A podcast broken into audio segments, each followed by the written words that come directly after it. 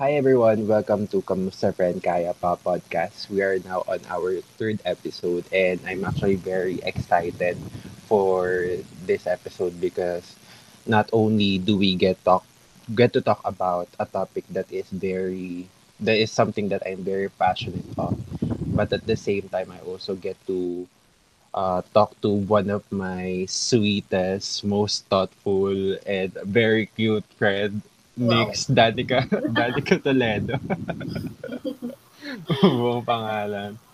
And ayun, um, by the way, bago ko siguro i-introduce si uh, Nix, can I just say uh, something about Nix na uh, one thing that I love most about Nix is yung mga messages niya kasi we have a very low-key, low-key friendship we don't chat all the time. I think we both value me time.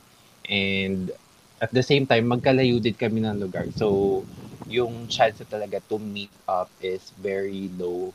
Um, but pero at the same time, the way we interact with our very sweet messages, lalo na yung mga birthday messages niya and yung mga Christmas and New Year's Christmas and New Year messages na talagang nilalook forward ko as someone who likes giving messages. Nakakatuwa na may makilalang tao who do or who does the same na bibigyan ka ng very thoughtful, very sweet um, long messages. Paborito ko pa rin yung New Year ano, message mo. Parang nung time na yun, yun lang yata yung na-receive ko na gustong gusto ko talaga. Really? Oo. Ah. Ayun, anyway, gusto ko lang, ano, gusto ko lang i-explain sa kanila how much of uh, a precious human being you are. Aw, ikaw din, syempre. You're so sweet. Nag, nagtaasan ng bangko, ano. Pero alam mo, pag kinagwento kita sa, ano, sa iba kong friends, Ah? kaya dito sa isa, palagi sasabi, isa ko sa mga parang baby boy, ganyan, favorite, ano. Kasi Sa laki kong sweet, tao, no. So fragile, ganun. So. Diyos ko. Pero, ayun.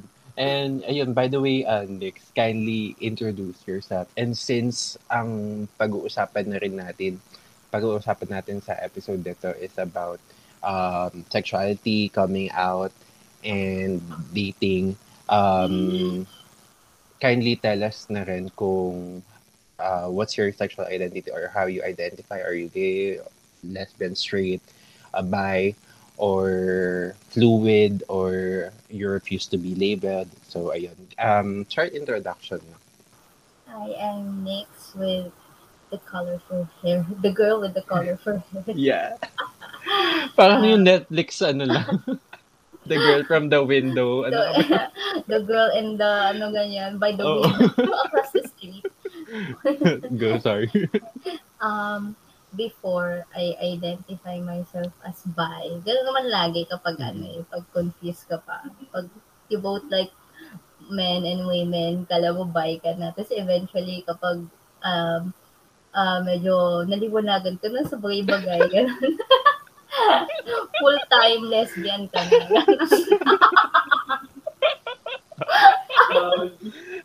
Full-time lesbian.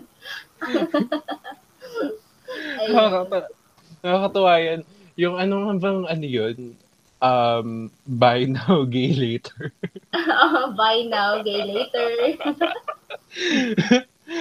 Wala, pa, ah, parang ako, hindi, may naging, may ganun, may naging ganung face ba ako? Feel ko, wala. Kasi, by the way, if they don't know, I am gay. And, parang wala yata ako naging face na naging bi ako. Though, nung elementary ako, nagkaroon ako ng crush sa babae. Pero, ayun. Pero, yun din, parang, na, parang na-realize ko nung grade 6, ay, oo, ito na rin. Ramdam ko. True na to. Full time na to. Oo, yun na yun. Ayun, parang speaking of sexuality, kasi nung, ang ko nung ah, one time na parang bago pa lang tayo magkakilala from work kasi naging magka-work din pala kami ni Nix. parang napag-usapan na natin to before eh. Honestly, Oo. parang ano nga eh. Honestly, parang nahiya akong magtanong nun. Oo. Um, not that, um, kasi parang ewan ko ba, nung time na lang yun, parang gusto ko lang talaga magtanong para makahanap siguro ng common ground sa mga tao. Minsan ginagawa ko talaga yung sexuality as common ground. Mm-mm. Kung, tapos ayun, parang napag-usapan natin to before. Di ko nga lang sure kung sinagot mo ba ako nung time na yun or parang sina... Ah, siguro pang bayata ang sabi mo nun before. Oo, oo, oo. Ah, Napag-usapan natin kasama si Ave, yung isa nating ano, Mm-mm. friend. Ah, Kasi nga, okay. di ba, may girlfriend siya that Oo. time. So, yun, na-open yung topic. Oh, tapos siguro din, parang, oh, sinabi mo sa akin na bye ka nung time na yun, pero hindi ako ganong nakapag-prod na parang hindi ko ganong na-intriga siguro ikaw. Parang hindi ko, hindi ako ganong nakapagtanong ng uh, other uh, questions about how you find uh, how you found out, ganito ganyan. Oo, hindi natin masyadong natakil yun. Oo, siguro parang kasing, alam mo ba, may naalala kong interaction natin na parang siguro na-intimidate ako ng slight. Um, parang medyo nahiya ako. Nung time na sinabi, nung time na tinanong ko yung Twitter mo. Hindi ko siya maalala. tinanong ko yung Twitter mo. Sabi ko, uy, follow kita. Sabi ko, ah, hindi, hindi ako nagbibigay agad ng ano, ng Twitter. Ano, Ganito, hindi ko matandaan Oo. yun.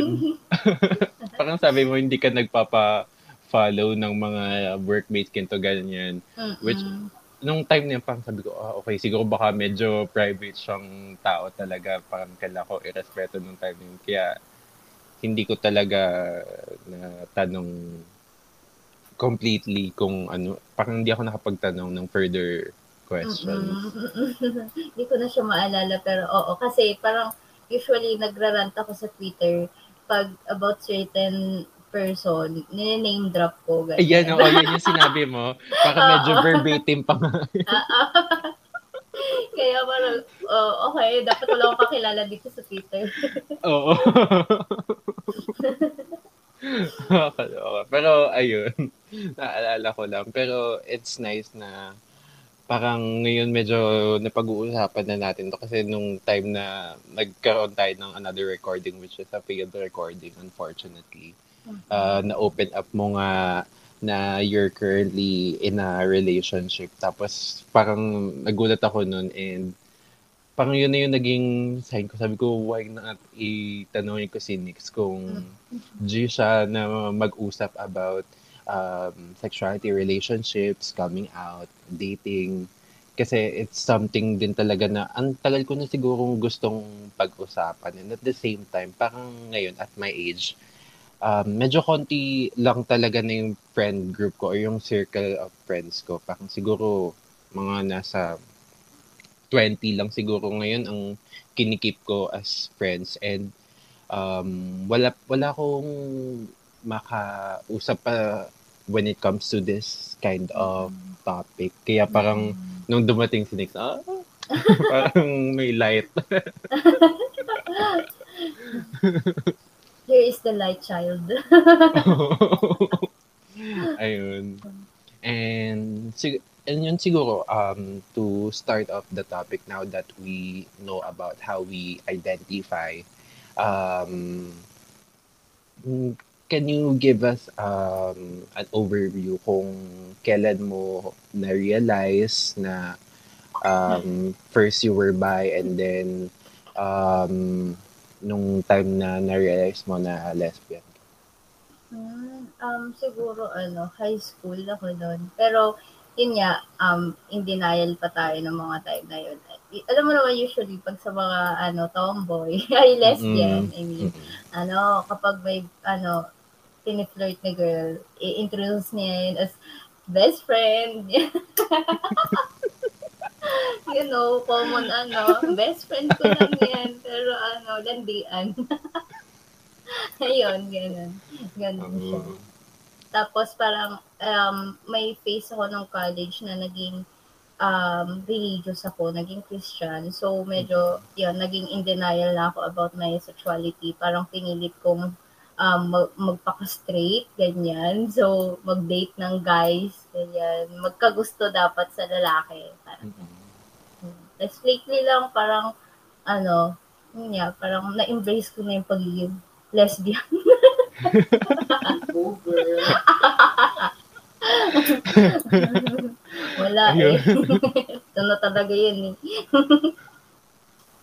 Alam mo, nakakatuwa kasi honestly, parang kung tutuusin mo, nung, pinapaka, nung pinapakinggan ko yung story mo uh, about you know, finding or your uh, self-discovery when it comes to your sexuality, medyo parang siguro foreign para sa akin na yung pinagdaanan mo. Like, for example, nung high school ka, you mentioned na parang nag-start siya as someone na friend-friend, ganyan. Parang for me, I never had that phase na um, yung may makikilala ka and then magiging mag, may magkakaroon ng something Mm-mm. and then i-ano ka as friends kasi parang nung high school ako parang ano lang talaga hanggang crush crush lang Crush, crush lang. Oo, walang nangyayari. Pero, ayun. Pero siguro baka magkakaiba lang talaga tayo ng story and maybe um, hindi lahat pinagdaanan din yung um, ganong way ng pagka-discover mo sa sarili mo. Like, starting off as friends, friends, quote and quote unquote. And ayun. Um, another thing pa na na-pick up ko sa'yo, though it's a very different topic, is um, yung religion, but at the same time, you're having uh, a dilemma when it comes to your uh, sexuality. Mm-mm. Parang, nung nagkaroon din ako ng face na ganyan, sa totoo lang. Tapos, ang pinaka-recent lang, parang to share lang, um, nung parang 2020 yata to, merong parang yung high school, high school crush ko nun. Parang nung time na yun, nabigla siya nag-message, bigla siyang nag-message. Um, nangangamusta ganito, ganyan and all. Pero hindi niya alam na, ewan ko kung alam niya na crush ko siya, pero ganyan. So, nag-message siya, uh, nangangamusta and all. And nung time na yun, parang medyo nagkaroon ng isang very tragic uh, experience on my part. I lost someone. Pero anyway, ayun. Um, Tapos, biglang nagko-comfort siya, ganito, ganyan. Tapos, ang mga ino-open up niya sa akin ng mga topics is about um, holding on to God, ganito, ganyan. Mm. Um, faith, Mm. um, hope, ganyan. Ganun yung mga mini-message niya. To the point na parang in-invite niya ako na parang mag-Bible study ganito ganyan every Mm. Thursday. Mm. Nung time na, oo, nung time naman na yun, sabi ko parang go-go ba ako dito kasi baka hindi hindi siya fully aware sa sexuality ko pero very out naman ako nung high school. eh. So parang nung time na yun, nagdadalawang isip ako. Pero dahil siguro crush ko din yung guy na yun, sabi ko, "Sure, sige na nga, why not? Baka may something na mangyari. To the point na hanggang naging super serious na yung uh, usapan namin about um, faith. To the point na super, ano na ako dun sa topic na to the point na halos nabago na niya yung buhay ko Yes, no. when it comes to my faith.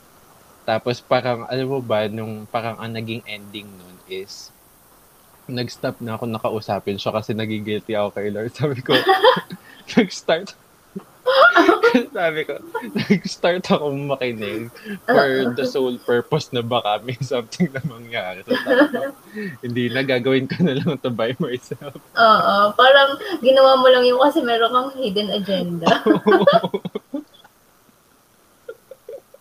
That's my story of Oh my Okay. God. Pero ayan, mo, ano talaga, dilemma talaga sa atin yung ano, no, yung Mm. Um, Christianity. Pero in fairness din naman dun sa guy na yun, ina-assure niya ako na ah, basta may pinabasa siya sa akin um, verse which basically tells na God loves you, ganito, ganyan. Regardless of your gender. Basta parang may mga assuring words assuring words siya na sinabi sa akin. Kasi eventually, nag-open up na rin naman ako sa kanya about my dilemma when it comes to being a full-blown Christian but at the Mhm. same time hesitating kasi Mm-mm. um, I don't know if your God loves me or if your God accepts me. Parang, Mm-mm. Anyway, that's uh, a really loaded topic. That's actually a different topic of its own. Kung pag-uusapan natin yung dilemma ng um, Kasi- gay people when it comes to sexuality. Mm-mm. Um, since napag-usapan na natin kung paano mo siya na realize or paano mo nalaman, meron ka bang mga um, gay awakening ganyan? Or parang na-realize mo, "Oh, parang iba yung tibok ng puso ko dito. Oh my God. Ano ba? Yun nga, yung high school, yung best friend, best friend ko. Mayroon bang best friend na nagkikiss ng lips to lips? Like, nagme-make out. May ganun pang mga best friend. So, ayun na. Tapos pa, syempre, nung Sana high all. school, oo, may mga um, kaklase din ako na, yun nga, nagde-date sila ng mga lesbian sa school. So, ayun, na-influensyahan din nila. Pero, that time, hindi talaga ako masyado pang educated about, yun nga, mga gender identities. So, hindi ko nga talaga siya na-identify as ganon. Parang, yun lang, Mm-mm. na-influensyahan lang. It's just a face, mom. So, But nung bata not. ka, nung grade school ka, may mga ganyang, may mga ganong thoughts ka na ba? Parang, did ever, um, did people ever doubt na, uy, bakit parang ganito ka? Uy, bakit parang ganun ka? Did you ever have that uh, kind of experience or hindi naman? Actually, hindi. They never, ano, suspected. Kasi very girly talaga ako, ganyan. Hmm. Tapos, yun nga, kaya hindi rin ako masyadong vocal about my ano gender identity or sexuality unless tinanong ng friends ko kasi usually na-assume na nila na straight to ganyan. So okay, sige, pag Mhm. tinanong nyo na lang, doon ko na sasabihin ganun. Mm, I see. Parang ano, parang medyo super magkaiba talaga tayo ng pinagdaanan when it comes to sexuality. On your part, people assume that you were straight. Sa akin naman, parang bata pa lang talaga ako, they assume I was gay. Kasi parang with the way I act, with the way I speak, Mm-mm. with the toys that I want to play, parang ano na nila, parang mo Gets kahit hindi ka pa naman talaga fully hindi ka Oh. pa naman talaga fully aware pero parang sa ilang beses mong narinig sa ibang tao you start to question yourself already. And I think that is also the reason why kung bakit medyo maaga maaga for me na ma-discover yung sexuality ko. Kasi ako talaga parang na-admit ko lang siguro sa sarili ko nung grade 6 ata ako nun. Mhm. Kasi parang yung best friend ko, meron siyang, may, may, may crush siya nun. Tapos parang pinag-uusapan yun, pang grade 6 pa lang ha, pinag-uusapan na yung mga abs, ganito, ganyan.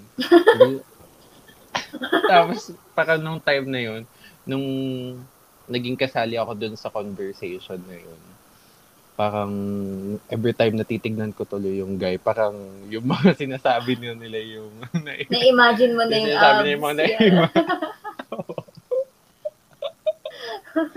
oh, parang feel ko yung guy na yun, yung isa sa mga um, gay awakening. Pero oh, early on, parang ano na talaga eh, parang may mga doubts na ako, especially pag sa mga mall. Ano yung mga underwear model sa mga department store. Oo. yung yung mahihiya ano, ka pang tignan Buti mga model sa Avon, hindi. hindi mo chinek. Uy, tinignan ko din yun. As someone na may, mga, may magulang na super ano sa Avon, Natasha Mm-mm. Boardwalk. Titingnan mo yung, Yung ano, underwear section, section. Oo. Tapos ang isa pa, ang isa pa for me ano, Zac Efron High School Musical 1.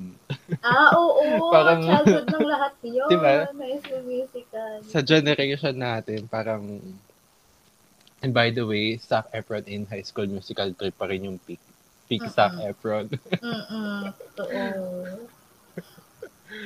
anyway, ayun.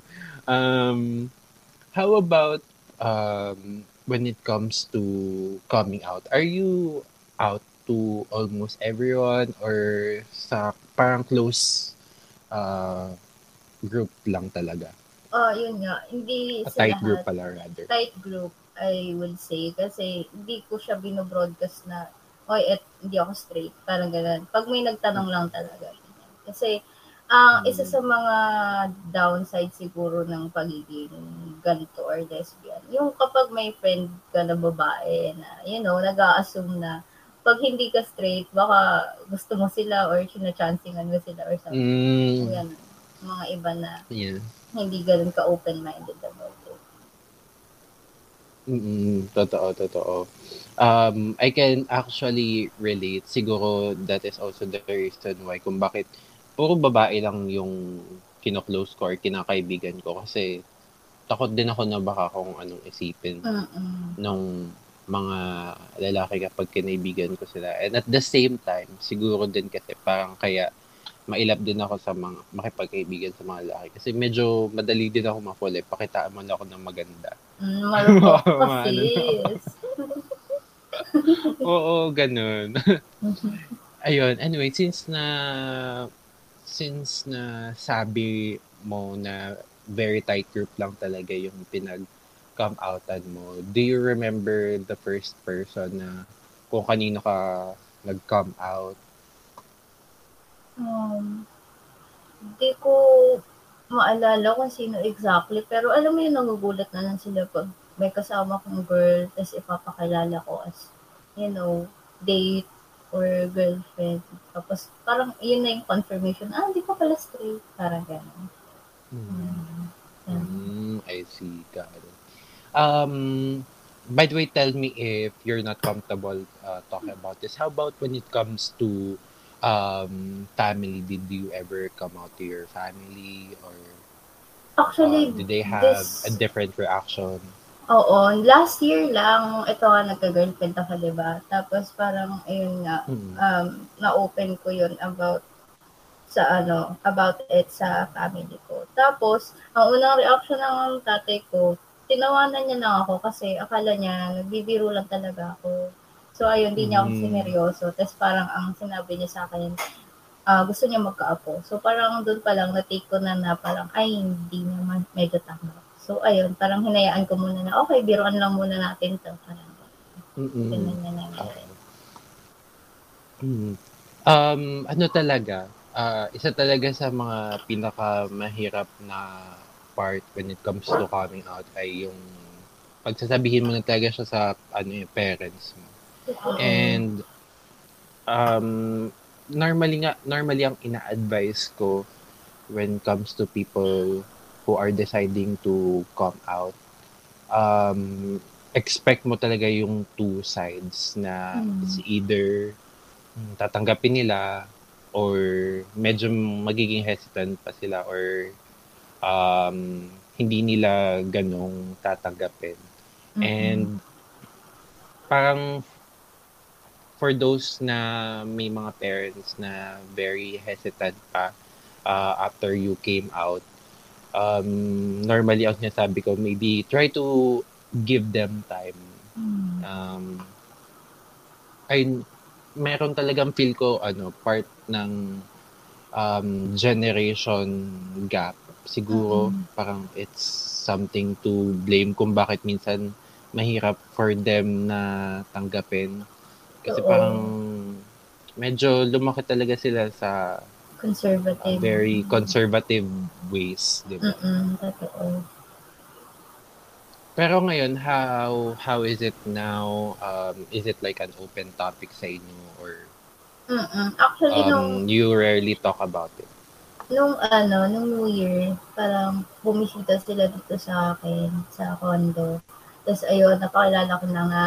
So, ano, na caught off guard sila, ganyan. Pero anyway, Mm. okay na. Parang wala si magagawa. Tanggap na lang nila, ganyan. Tapos, Mm-mm. natawa nga ako kasi siguro yung main reason lang naman ng tatay ko is gusto niya lang magkaapo, ganyan. Tapos, may one time Mm-mm. na sinabi niya sa akin na ano, mag-aampon na lang daw siya ng baby para daw sa akin. Mm. Tapos, tawan-tawa ako sa kanya. Yung parang Only ano, child ka ba, Nix? Mm-mm, only child kasi Mm. ako. Para, so parang sa, parang tanggap niya na lang. Tapos, sige, mag-ampo na lang ako na magiging apo. Parang ganun. Ang funny. Tatay ko. Pero, oh, na-realize ko, ano din yan, um, parang struggle talaga ng mga babae na um, your parents are always expecting you to conceive or to give birth to a child or to pass on the line. Mm-mm. Um, parang medyo naging um, struggle ko din yan at some point. Pero um, siguro din kasi since na-mention mo nga na only child ka, sa, sa part ko naman, medyo nakatulong din na there's not much of a pressure for me to have my own family because at least I have um, two brothers who I think, hindi, I'm sure na straight na can have a family of their own. Kaya siguro Mhm. medyo um, hindi ganun yung pressure for me Pressure. when it comes to Mm. Ayun. Um, again, borderlines generational gap, conservative ways, Mm. uh, kung paano sila na palaki. And ang pangit mang pakinggan, parang I think um, we can try to understand siguro na eh, ganito talaga sila uh, mag-isip dito ganyan. So, ayun. Um, uh, last thing before uh, we go to um, relationship stuffs and dating stuff. Mm. Um, do you make parang ah, siguro implied na talaga na you don't ah, parang you don't make a big deal of Mm-mm. coming out eh. diba? Mm-mm. Am I safe to assume that? Yes, yes, yes. Totoo yun. Kasi, um, hindi ko, ah, as I said, hindi ko siya binobroadcast. Parang, mak- malaman niyo na lang or pag tinanong niyo na lang. Parang. Hindi siya masyadong pressure sa akin. Kasi hindi naman yun yung bagay na dapat kinakahiya or something. May dapat itago. Mm-mm. Actually. Kasi 'di ba parang may point talaga nung ng generation na to na parang super naging big deal yung coming out. I think uh, 2013 ata yun eh, na parang Mm-mm. 2013, 2012 na super big deal ang pagka-come out na to the point na may mga trend pa nga, 'di ba? Like sa mga sa YouTube, there are a Oo. lot, there were a lot of coming out videos. I can Stories, remember uh-uh. yung kay Connor Franta, Joey Uh-uh. Graceffa, yung mga ganyan. Mm-mm. Basta ang dam, parang super big deal talaga na mag-come out. And parang ngayon at this point, at this year, parang napapaisip ka talaga kung kailangan ba talaga maging big deal ang pagka-come out or not. Mm-mm. And ayun, parang yun yung question na fini, fini-figure out ko. I think it should be a big deal kapag it's the uh, way that you'll be comfortable about yourself. Mm-mm. Pero um, there's also an option na I I mean you don't also have to make a big deal out of it if you Mhm. don't feel uh, necessary. Mm-mm. Pero parang kasi ngayon Exactly. it's being uh, less of a big deal yung pagka-come out kasi thankfully mas nagiging open na tayo when it comes Mm-mm. to uh, sexuality and all. Mm-mm. Ayun. Actually, ano, thankful din dapat tayo sa mga gay ancestors natin. yung mga pinaglaban Yes. nila yung ano, yung mga Pride March, Mm-mm. nakatulong din talaga yun na mas naging aware ngayon yung mga tao about nga, yun nga, yung pagiging, yung fluidity ng genders and all. Tapos yun nga, Mm-mm. parang mas madami ng komportableng magsabi na hindi sila straight. Talaga. Hindi na nga siya masyadong Uy, alam, Alam mo ba, naalala ko tuloy kasi nung time na nag-work tayo, yung super ingit na ingit ako na nakapunta ka ng Pride March. Pride March, oo. tayo, Mandaluyong. Umuulan. Alam, alam mo, hopefully, habang ngayon na medyo um, yung restrictions sa um, pandemic ay medyo mas nagiging ano na, mellow na or hindi na ganun ka-strict. Um, kung magkakaroon ng Pride March, sana talaga makapunta. Oo, sana meron na Mm, ulit. ko Kasi talaga. ito super fun. Oo, pag ano meron ako, sa- sama mo ako. hindi pa kasi ako nakakapunta ever. Sure, aayain talaga kita. Kayo ni Abe. Let's go. Oo, let's go. Para ma-experience ko man lang. Kasi hindi ko, hindi ko pa talaga siya ever na-experience. Anyway, um, now that we have talked about um, our sexuality and um, our, listener, uh, our listeners got to know more about how we identify, kung paano natin na-discover, ganito, ganyan. Um, can you um, tell us what is your um, current relationship status? meron akong ano, waifu. Ah! Living in with my girlfriend. Kamusta naman? Kamusta naman yung uh, relationship niyo? How is it to uh, live with someone na you love, ganyan? Actually, ibang-iba siya like sa mga previous relationships kasi siguro ngayon dahil din sa edad natin, parang nagiging mature na, parang um, yung mga away, although yun nga, may away pa rin talaga, napapag-usapan na na, na iuupo, na pag-uusapan ng asinsinan na next time, you can, ano, you know na how to do it better, ano na yung gagawin next time para hindi na maulit. Pero yun nga, may mga toyo days pa din. Pero at Pero, ayun, pero can I just say, nung sinabi mo sa akin na um, nung last time na nag-uusap tayo on a virtual call, nung sinabi mo sa akin na in a relationship ka, alam mo ba yung saya ko talaga? You're over talaga. Um, parang, oh, um, I have that feeling talaga when it comes to my friends. Pag alam ko na nagsa, parang nagsasucceed sila sa mga relationship nila.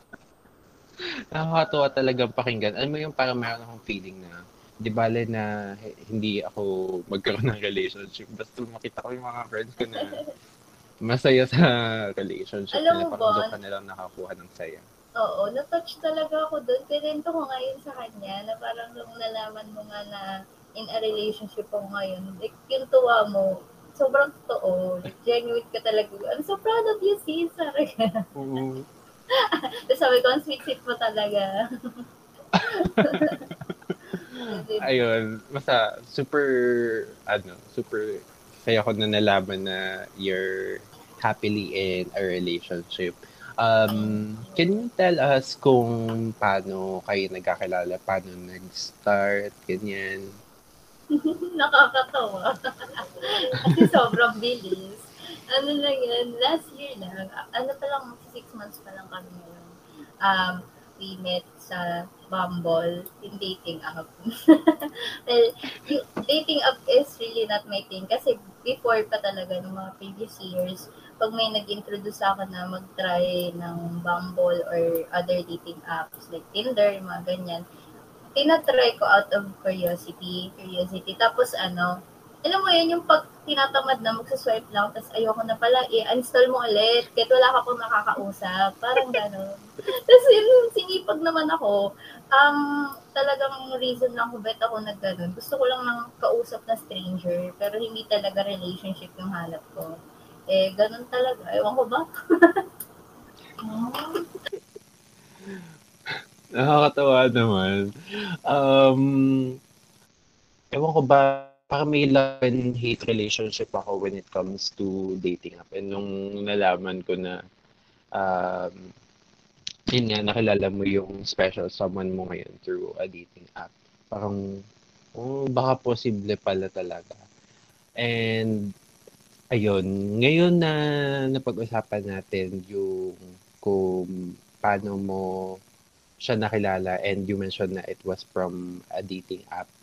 Uh, um, what was your dating life like? Uh, existent ba siya or non-existent? Um, non-existent.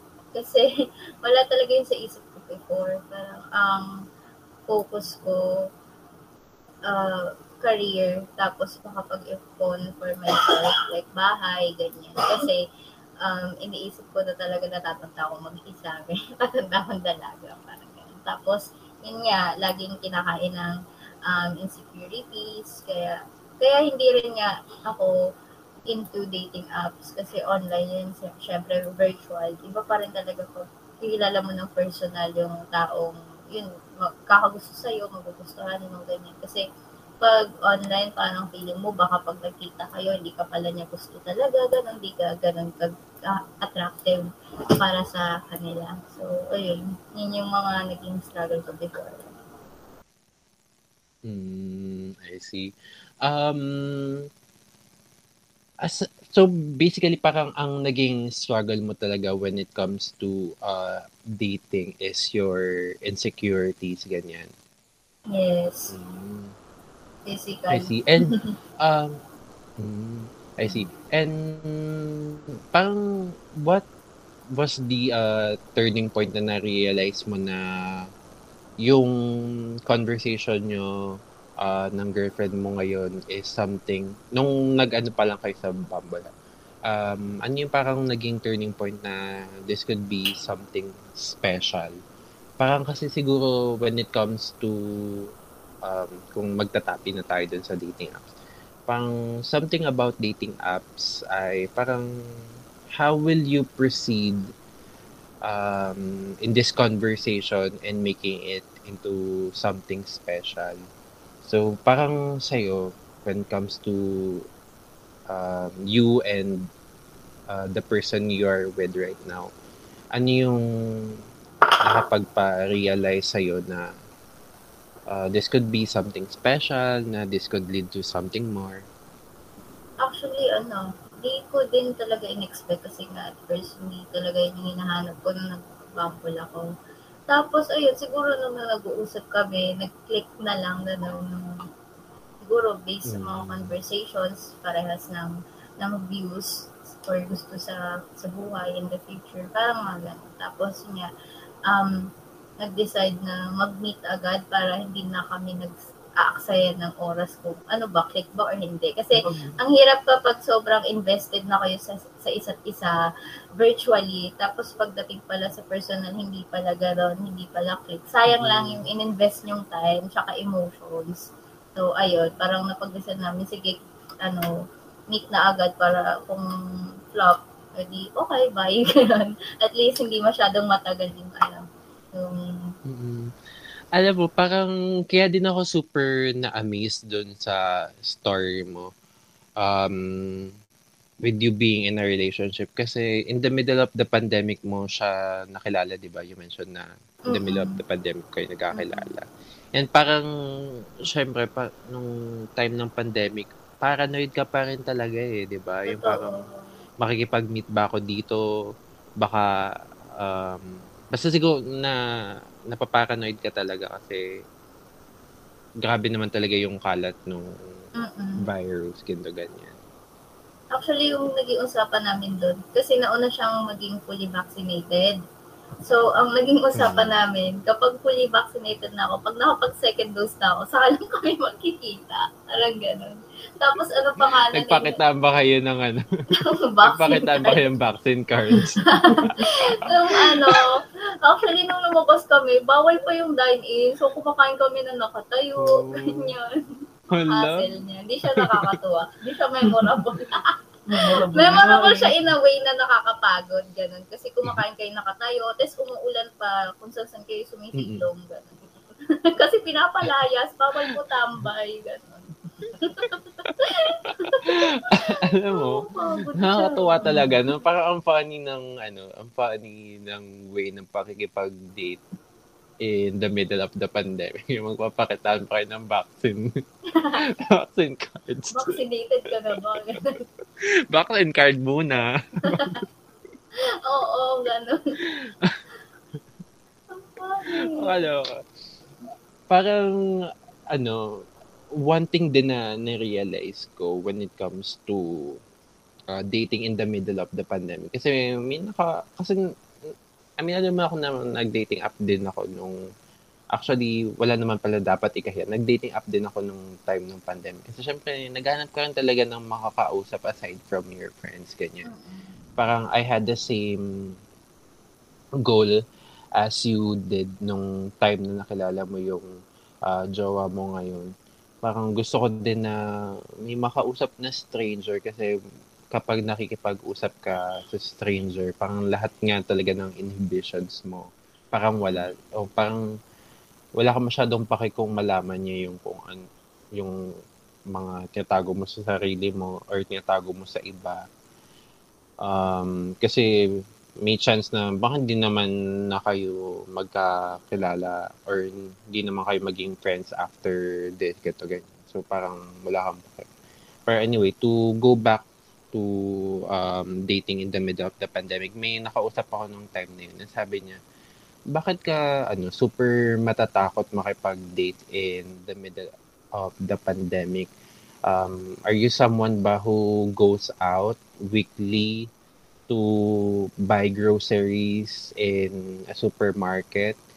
Ganto ganyan, sabi niya. Um, do you also go out to um, do out uh, course, uh, chores outside, ganito ganyan.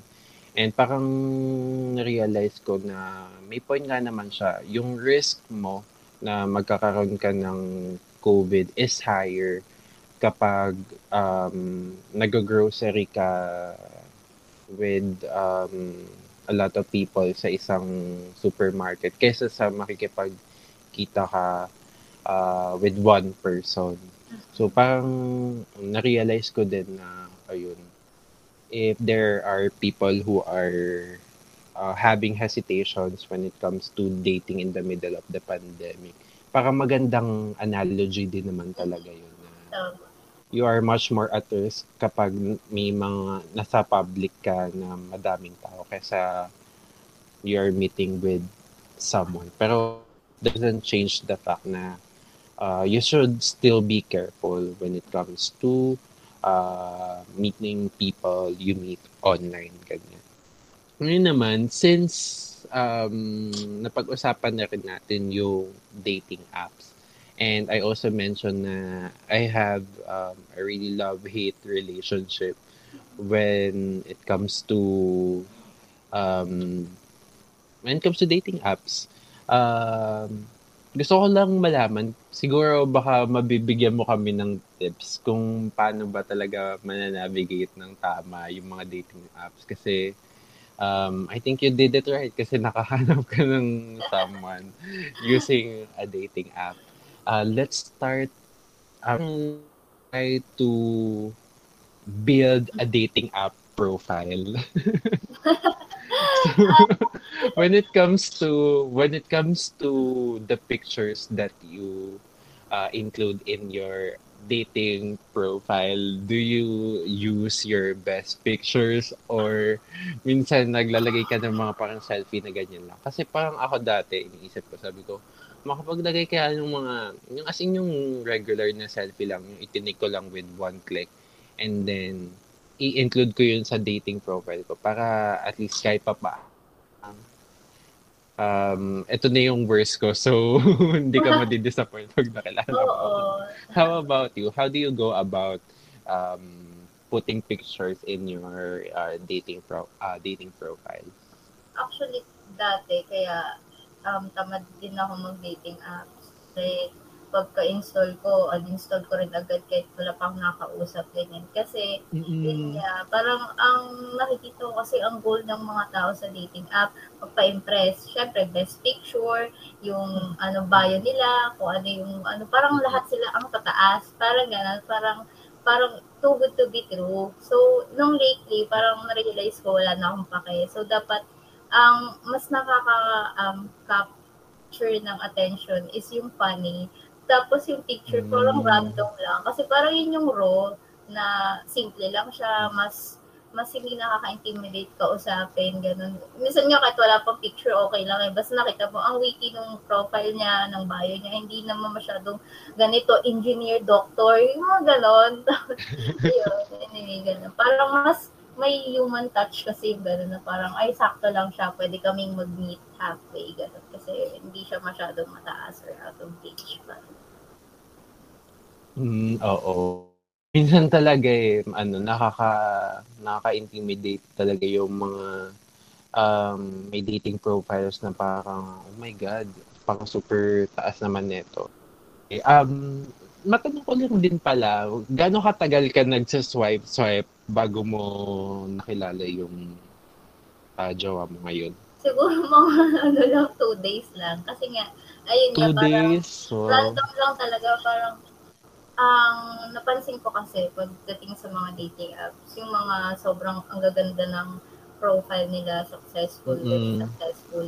Sila yung, um, syempre, they're trying to sell themselves, ganun. Pag kinausap mo, boring pala, ganun. Parang doon lang Mm. nila kayang magpa-impress, pero kapag dating sa ano, hindi nila kayang magdala ng conversation. So, ayun, ang pansin ko, yung mga wala masyadong sinusulat or funny lang yung captions nila, yung bio nila, sila pa yung mas, ano, ganun, mas maganda kausap. Okay, mas deep sila, parang ganun. So, ayun, ganun siya. Ayan. Ayun, parang since na open up mo na din yung sa bio, um, gusto ko din tanongin, what was your bio sa dating app na yun?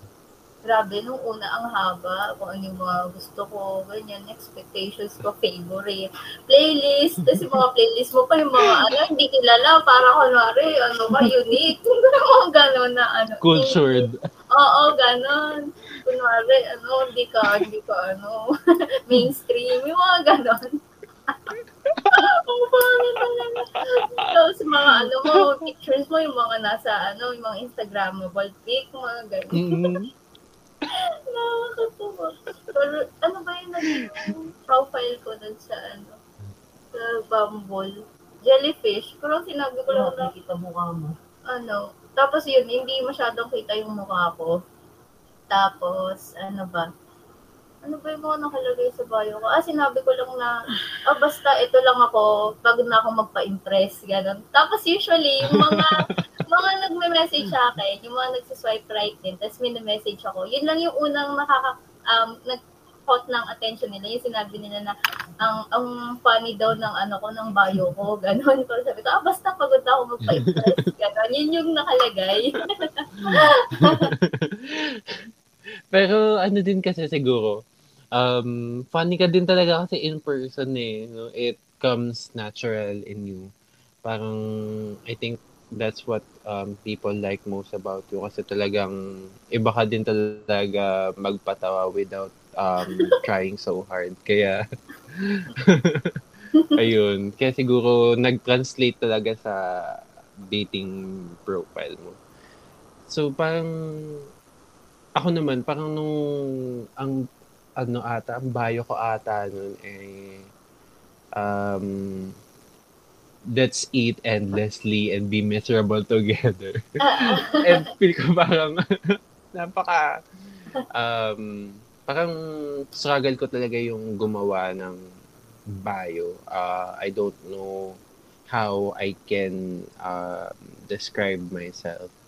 And at the same time, siguro ang struggle ko din is, I'm not sure uh, how can I, I guess, sell myself or how can I introduce myself to um, these people who are also using the uh, dating app and have them find me attractive when uh, with myself um, I don't feel that good about um, who I am or how I am ganito ganyan. Kaya um, siguro if I'll if I ask uh, a question how do you go about um, expressing yourself in like for example a Tinder or a Bumble bio ano ba ano talaga feel mo yung parang best way para maka-attract ka ng tao?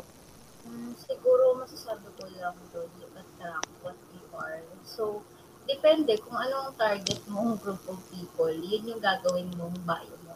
Siyempre. Mm-mm. So, kung gusto mong mag-attract ng mga successful, mga pa- pa-woke, ganyan, ayaw mo ng mga mainstream people, dapat yung mga bio mo, yung bio mo, ganun din. Tapos, pa-cool ka din dapat. So, yun, ganun. Parang yun yung pansin ko. Pero, kapag yung ginawa mong bio is, you know, pang majority, ganyan, yun din yung ma-attract mo, yun din yung magsiswipe right Mm. sa'yo. Yung mga simpleng tao lang din, yung okay kausap, jologs, mga ganon. Parang Mm-mm. hindi kasi sila intimidated sa'yo. Na, ay, konyo to, ayoko to site yan. Parang ganon. Oh, I see. I'm learning. I'm learning. Ah, Picking up so- things. Yun. Pero, yun nga, kung ano yung gusto mong ano, i-attract, yun yung gawin mong bio. Pero, parang ang best pa rin talaga yung, yung totoong ikaw. Parang, ang hirap din kasi pag, you know, virtual, para ka ding nagka-catfish na nun eh. Parang, di pala talaga ikaw yan in person. Ganun. Ang hirap na kapag naumpisan mo yung lies. Pag, paano pag naging emotionally invested ka sa tao, tapos hindi pala yun yung totoo pinapakita mo. May hirapan ka nang makipag-meet sa personal kasi wala, hindi ako yun. Hindi ako yun nakilala niya. So, mas okay pa din talaga na yung ikaw. Mm-mm. I see. Got it. Got it. After nito, magbabago ako ng ah magbabago ako ano ng pa date. sa'yo? Bumble, Tinder? Bio. Diyos ko, Marami friend, tayo eh. Tinder, Bumble, Diyos ko pati Grindr na nga eh. Alam mo, hindi ko alam yung mga ganyan. Bumble lang talaga, tsaka Tinder yung alam, Omegle, ganyan. yun lang. Yun oh my lang. God. Alam mo ba, ano, ano talaga, parang ngayon nakakatakot nung na, parang ayoko nang gamitin yung um, Omegle. Kasi gawa, parang ang daming mga tao nang totrol. Mm-mm. Tapos yung mamaya biglang igagawin pa lang nilang YouTube video, ganyan. Kasi usong-uso yun sa YouTube eh, di ba? Yung mga um, chatting with strangers sa Omegle, tapos ipopost nila sa YouTube. Kaya parang ako tuloy, parang medyo ayoko nang gumamit tuloy ng Ang Oh, safest for me, parang Bumble. Kasi nga, di ba, may, hindi na sila ngayon nag-aalaw na makapag-create ka ng profile ng hindi mo mukha yung ano, parang ganun yung ano nila. Oo. Okay naman for me yung Bumble. Ano lang talaga, minsan, since exclusive siya for iPhone users, minsan medyo maano ko talaga na, ano, parang masyado na mga, ang tataas ng mga, ano, kasi mga, basta, ewan ko ba, baka siguro yung mga nakaka, nakikita ko lang din sa um, bubble ng Bumble ko ay yung mga preppy gays, ganyan. Kaya parang nakaka, nakaka-intimidate din minsan. Ayun.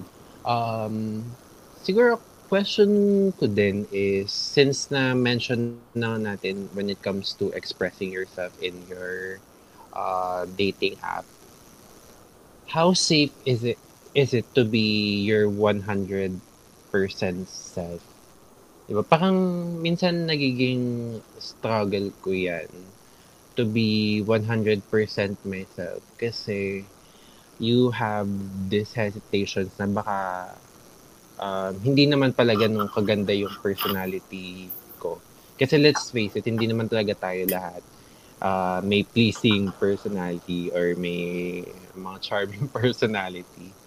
So, um, is it safe to be 100% yourself or are there uh, some ways na um, you can try to pang improve or change ganun, or try to hide ganyan Siguro, ano, not 100% siguro. Dapat mag-set ka pa rin ng boundaries for yourself. Kasi, um, strangers pa rin sila. Then, and siguro, ang first thing na gagawin mo is to test the water. So, ayun, parang at first, uh, kasi actually, nung una, ganun din talaga ako. Siyempre, kailangan mo pa-impress sa tao. So, ang lagi mo ipapakita yung best self mo, ganyan, yung cool na ikaw, ganyan, funny na ikaw, witty na ikaw, ganyan. Pero eventually, kapag, yun, pag na nakachempo ka talaga ng, ng tao na makiklik talaga kayo, not because, yun nga, cool ka, pero sa mga ibang bagay, like yung mga deep or serious na conversations na talaga, parang ganun. Hindi lang yung surface. Siguro yun, yun yung key doon. Parang test mo muna yung water, kung, kung okay kayo, makiklik yung personality mo, and then, doon, doon ka lang mag-open up fully sa tao na. Hmm, I see. Um, ano naman yung parang mga um, no-nos mo kapag um, when you're chatting with someone, ano yung mga bagay na um, you don't talk about yet kapag nakikipag-usap ka with um, strangers na let's say you're trying to impress online. No, no.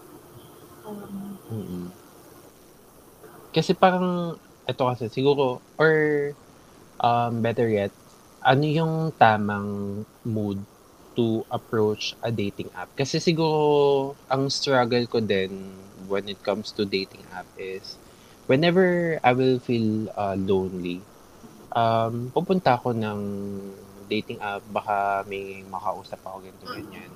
And I'm not necessarily sure if yun yung if yun yung best na mood mo para punta ng dating app kasi hindi mo sure kung they are at the same state ng emotions, 'di ba? So what's the right mood to approach um, dating apps? And at the same time siguro ano yung mga dapat i-avoid ganito ganyan? Parang 50-50 din kasi. Kasi ayun nga parang yun din yung reason ko kaya ako ng dating app. Kasi sad. Gusto ng kausap na stranger hindi friends. Kasi um, wala kang inhibitions, ganun. Parang hindi ka, uh, may mga parts sa'yo na hindi mo masabi sa friends mo na ma-open up ka lang sa ibang tao, ganun. So, yun nga, parang common ata na reasons ng mga nag-dating app bakit sila napunta doon is because they're lonely, ganyan, or they feel alone. Pero siguro, mm, yung takbo ng conversations yung dalawa, nagmamatay din yun kung nasa proper headspace ka. Kasi parang ang pangat din kung ang ang start ng conversation nyo ay dark, ganyan, sobrang mellow. Ganyan, parang, ano ba to? Sobrang sad girl naman ito. Ang sad boy mm-hmm. naman ito. Parang mm-hmm. hindi naman din lahat ng tao um, kaya pang mag-take ng shit ng other people. Diba? Parang ganun. Baka sila rin ganun, tapos babatuhan mo lang din sila ng ano mo, mga kashitan mo sa life. So, ayun. Maganda kung fun lang yung unang conversation. Magaan lang. Kasi lahat naman, yun lang din ang hinahanap sa um, dating. For people na hindi super kasi 'di ba parang sa iyo talaga parang ang naging conversation starter is yung bio mo. Kasi witty eh 'di ba? Um paano for people na who are not so witty, uh, not so funny when it comes to their personality, what are good conversation starters? Do you know some good conversation starters na they can um, pick up on, ganyan? Siguro ano, lagi mong tatandaan ay titignan yung interest ng kausap mo. Parang doon ka magsa-start ng conversation kung ano yung hilig niya, ano yung hobbies niya, ganun. Parang try mo rin na um, mag-start ng conversation about sa mga collections niya, for example, or sa, mga, sa favorite artist niya, ganun. Doon nag-uumpisa eh, yung parang same kayo ng um, common, ay, same kayo ng interest, parang ganun. Take note mo. Ako, ang ginagawa ko before kapag bago yung kausap ko, lagi kong binabalikan yung bio niya, kung ano yung mga interest niya nga, para yun yung napag-uusapan. Mm-hmm kung I see. kasi hindi naman din lahat kayang mag um, carry ng conversation. So, kung tingin mo, kung interested ka talaga dun sa tao, tapos tingin mo parang medyo nagiging dull na yung conversation dahil kasi wala na kayong mapag-usapan or siya, hindi na siya ganun ka kadaldal, try mo na ikaw yung magdala ng conversations based dun sa mga interests mo siguro. Para... Parang observe some things on their dating profile basically. Mm, mm, mm, mm, tama. I got it. Kasi parang ano, nagkunyari pa ako na it's for those people na hindi witty or funny. When in fact, pili ko para sa akin talaga yun. Kitinun ako for myself. Alam mo ba, kasi siguro parang ang struggle ko when it comes to uh, dating apps is that magmamatch kayo, then after, parang ano eh, yung first move, yung first move, kumbaga, ang hirap pakiramdaman kung ikaw ba magpa-first move or hintayin mo ba to or ano to the point na hanggang nag-match lang kayo wala nang naging um, conversation. Tapos minsan naman kung mag-start ka hi. Hi yun lang. Kaya parang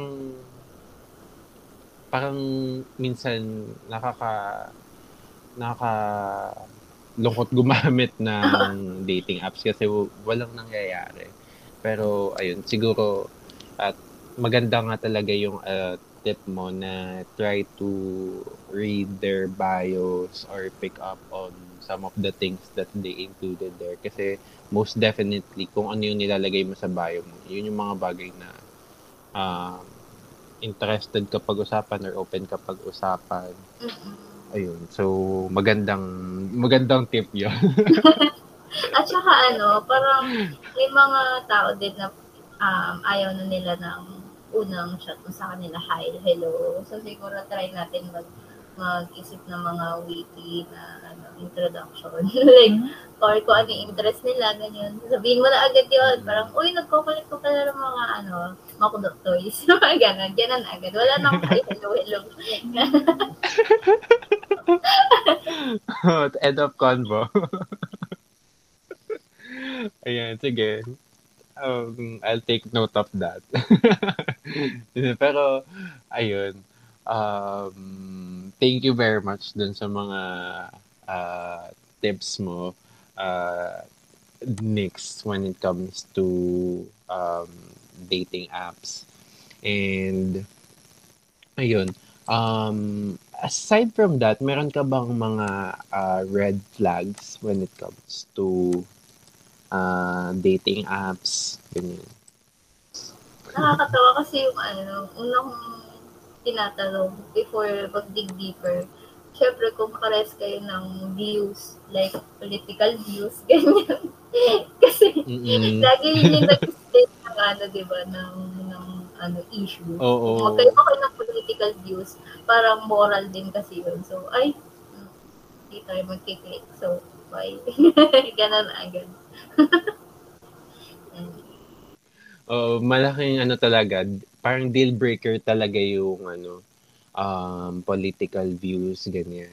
Siguro, for uh, last question siguro, um, actually second to the last siguro, na question ay um, ano yung ma-advise mo? Kasi may mga um, tao na um, hindi talaga ganong mahilig when it comes to chatting, ganyan. Um, like, for, honestly, ito na, wag ko nang ipagkunwari. um, I'm actually someone na hindi super, ano, parang magana mag-chat, ganyan. Um, is dating apps really the right avenue for you? And feel mo ba may mga tao na not really meant for dating apps? Yun. Oo. Kasi honestly, parang dating app, ano lang siya, eh, parang bridge lang siya na makakilala mo yung tao. Pero yung best way pa rin siguro talaga is kung, yun nga, personal kayong magkakilala pa. So, siguro parang from the start, bago ka maging totally emotionally invested sa tao, siguro um, you try na rin to take risk. If it's, make sure din na it's safe din muna, ganun. Take risk na magkita agad kayo, mag-meet up agad kayo para mas makilala niyo kung makiklik ba kayo in person. Para dun pa lang, hindi na nasasayang yung oras kung mag mag-chat, ganun. Tapos pag okay naman, edi pagpatuloy niyo yung pagkikita, ganun, hangout na lang kayo in person kaysa mag-usap kayo mm-hmm. sa virtually. Ganun talaga. Parang hindi talaga, um, parang platform lang talaga yung, yung dating app. Magkakilala. Best way talaga, personal talaga. Lalo pag ang um, love language mo, physical touch, quality time. Yan. True. um, eto din siguro, when is the uh, safe time para to request na kasi for those who are using dating app, when is it the safe time to request na um, can we meet up, ganito ganyan? Siguro, um, start pa lang ng, ng pagkakilala ninyong dalawa, maging straightforward na kayo parehas. Kasi parang hindi na tayo mga bata, wala, hindi tayo high school para parang mag papabebe pa tayo parehas. Parang kung interesado ka sa kanya, sabihin mo na yon maging straightforward ka, ganyan. Ay, nagre-react sa tabi ko. Hi! Hi daw. Hello. Kanina pa niya ako tinatawanan. Anyway. anyway, asa na ako? Nakakala ako. ah, ayun. Para maging straightforward. Siguro, uh, mag-try na sabihin agad kung interest, uh, interesado ka sa kanya. Tapos, pag siya rin sa'yo, ganun. Pag pares naman kayo nasa, ano, same wavelength, and then go for it. Pag safe. Yun yung safest siguro. Pag safe. Oy, interesado ko sa'yo. Gusto mo bang, ano, um, tuloy na natin ito. Okay. Go. Ganun. Ay, pre. Siguro ka, oh, parang siguro uh, one thing na minsan nahihiya ako na tanongin is, um, pwede ba tayong mag Kasi syempre, ang hirap naman kasi talaga makipag-meet ngayon. And, um, siguro, uh, tama naman talaga yung maging straightforward ka. Lalo na talaga kung ikaw yung tipo ng tao na kailangan talaga yung mas gusto mo yung personal kayo nagkikita kasi yun talaga yung connection na nag-work sa'yo.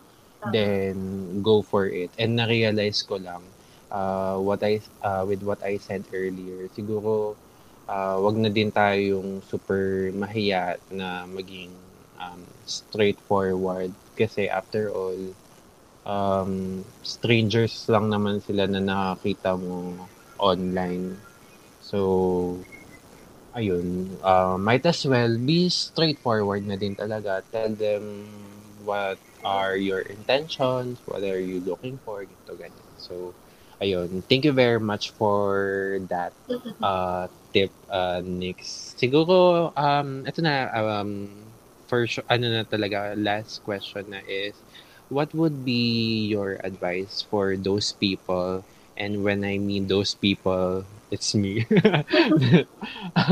what are your advice for those people who um, are struggling when it comes to dating? Siguro, ayun. Um, take it from me na talagang lagi akong insecure about myself. Siguro, ang um, bumabawi na lang ako sa personality.